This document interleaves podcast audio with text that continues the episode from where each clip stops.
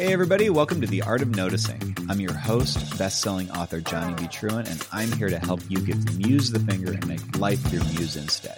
In each ten-minute episode, I'll tell you how I spun something mundane into inspiration and show you how to do the same. If you've ever wondered how to write better, how to be creative, how to get more ideas, you're in the right place. Let's start noticing. So I probably don't need to tell you guys at this point who Bob Schneider is, because I've mentioned him a few times, and you may be getting sick of me casually mentioning this Austin singer-songwriter that I really enjoy. Um, but I just have, I guess I have a lot of kind of going to see Bob Schneider stories, and this is one of them. Besides, I'm kind of hoping that like maybe one of you will know him and you'll tell him, and then we'll hang out because we'd be famous buddies, I'm sure. Anyway, I went to see... Uh, there was this outdoor concert. It was just like a free outdoor on the lawn sort of a concert. And these Bob does uh, show that's a little more blue uh, for, you know, audiences in, in, in a bar, but he does these, when he does these, these public ones, the families come and there's little kids running around, you know, being kind of annoying, honestly, or they're throwing footballs and, and um, kids doing gymnastics up front. And, and it's, it's a very family atmosphere, though, is the point. And so he curbs his saltier side. And in this case, he brought a couple of special guests. And in the past, so Bob has a daughter who he's brought on stage, uh, I don't know, the past handful of years that I've been seeing him, she's always made an appearance at this particular show because it's like the family one. And I assume she has friends in the audience. And so I, I've gotten to see her perform a few times. And it's, it was, at the beginning, it was kind of cute. He has this song called Tarantula, and she would just sing the same chorus with him because it's kind of a sing-along party song that they, they usually tend to end with.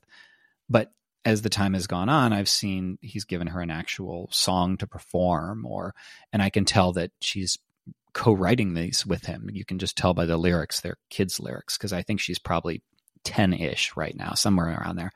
And so, you know, he did that. He brought her up. But then he also brought his dad, which was kind of cool too. Now, I did happen to know that his dad used to be a professional opera singer, so he is a performer. And that was, so that wasn't weird. And it was a, it was very good. It's not like he just brought his dad up who isn't a singer at all. And his daughter has become quite a good performer too. So having these two up there, it wasn't like a sacrifice for the audience. It was genuinely adding some good stuff to the show. But that was the first time I'd seen them both come up, and they were separate songs. And I think that his daughter was up there for two songs and his dad was only for one. But the point is there was, you know, a fair chunk of his performance that had family members involved.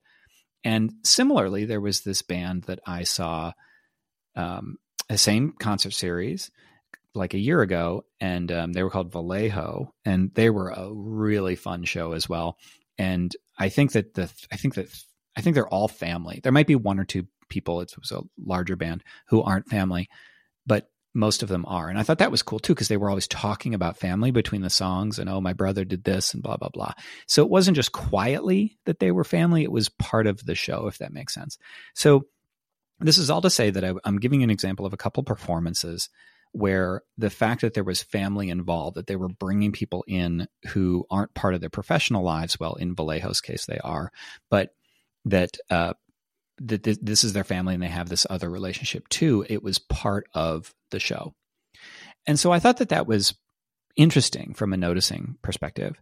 And it made me think that we do tend as writers, I mean, or as as, as creatives more generally, we do tend to draw a line between, most of us do, between sort of our art, which feels serious, capital A, and our personal lives, in which we may kind of be a subtly different person. And, you know, we're over here being an artist and we're over here being personal. And we don't want to get our um, chocolate and our peanut butter, figuratively speaking.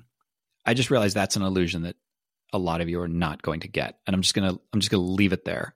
You can look at the last episode that I did about Easter eggs for that one.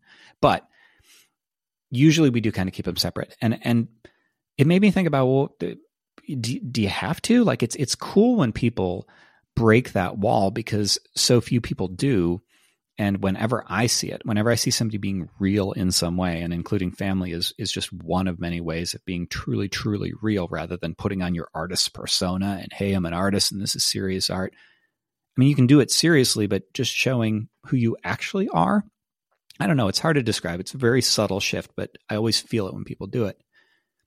It's so, it's so refreshing.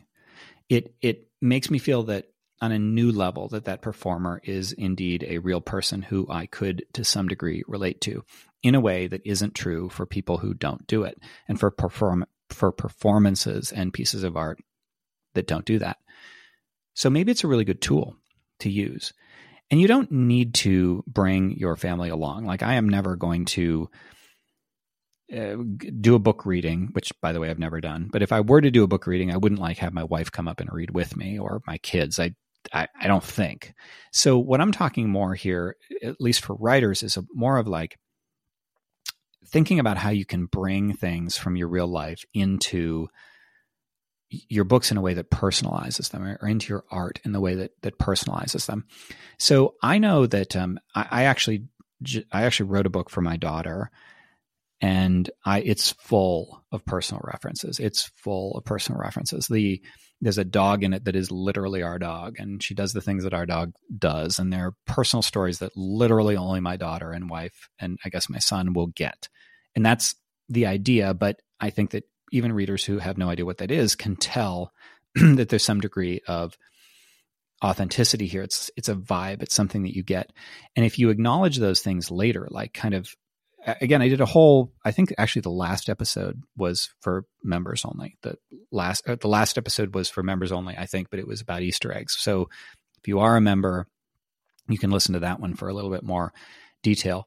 But adding those sorts of things, it's like this grab bag of personal information that you can bring in. And then if you talk about them later, if you're ever at a At, at a book signing or a, a being interviewed or something, and you talk about the fact that you're including those those familial Easter eggs in a way that people then see them and maybe then go back and look for them, it humanizes you as a creator, and it also creates a new level of authenticity, because anything that you add, anything that you pull from anywhere, including your imagination, is is going to add authenticity if it's authentic, which sounds very obvious, but it, it it's true if you don't try to craft it in a quote unquote arty way, but instead use it real.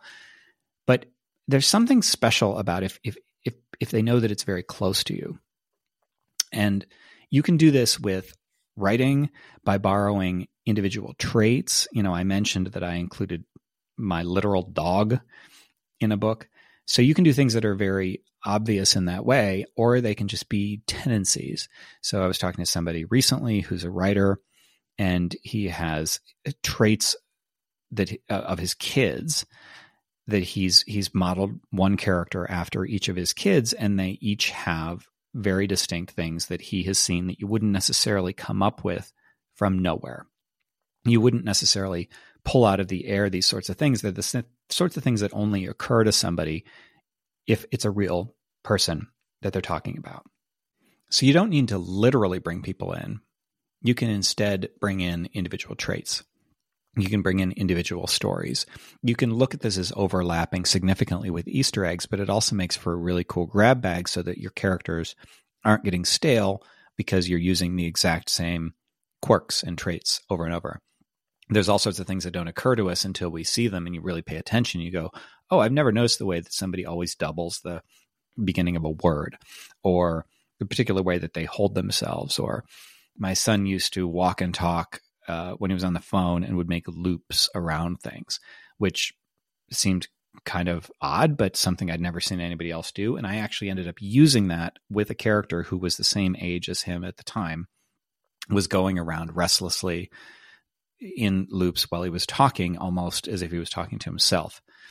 And anything that you do that is able to convey emotion is, I, I think that's kind of the crux here. What is it that conveys emotion for you? And people can tell when you're conveying emotion, and being personal is a great way to begin to convey that emotion. So you can borrow from your personal life. And I would argue maybe sometimes we should. All right, that's it for today. If you'd like more, there's a full article about every episode on my website at johnny b truant dot com, as well as show notes and transcripts. If you find value in what I do, please consider becoming a member of the site. Just click on membership at the top. Members get extra weekly episodes of the podcast, extra companion articles, my current in-progress book, if you're into that sort of thing, and more, all for just a few bucks a month. It's basically like buying me a cup of coffee. If membership isn't for you, please show your support by subscribing, sharing, reviewing, all that good stuff. It really does make a difference. Thanks for listening, and stay curious.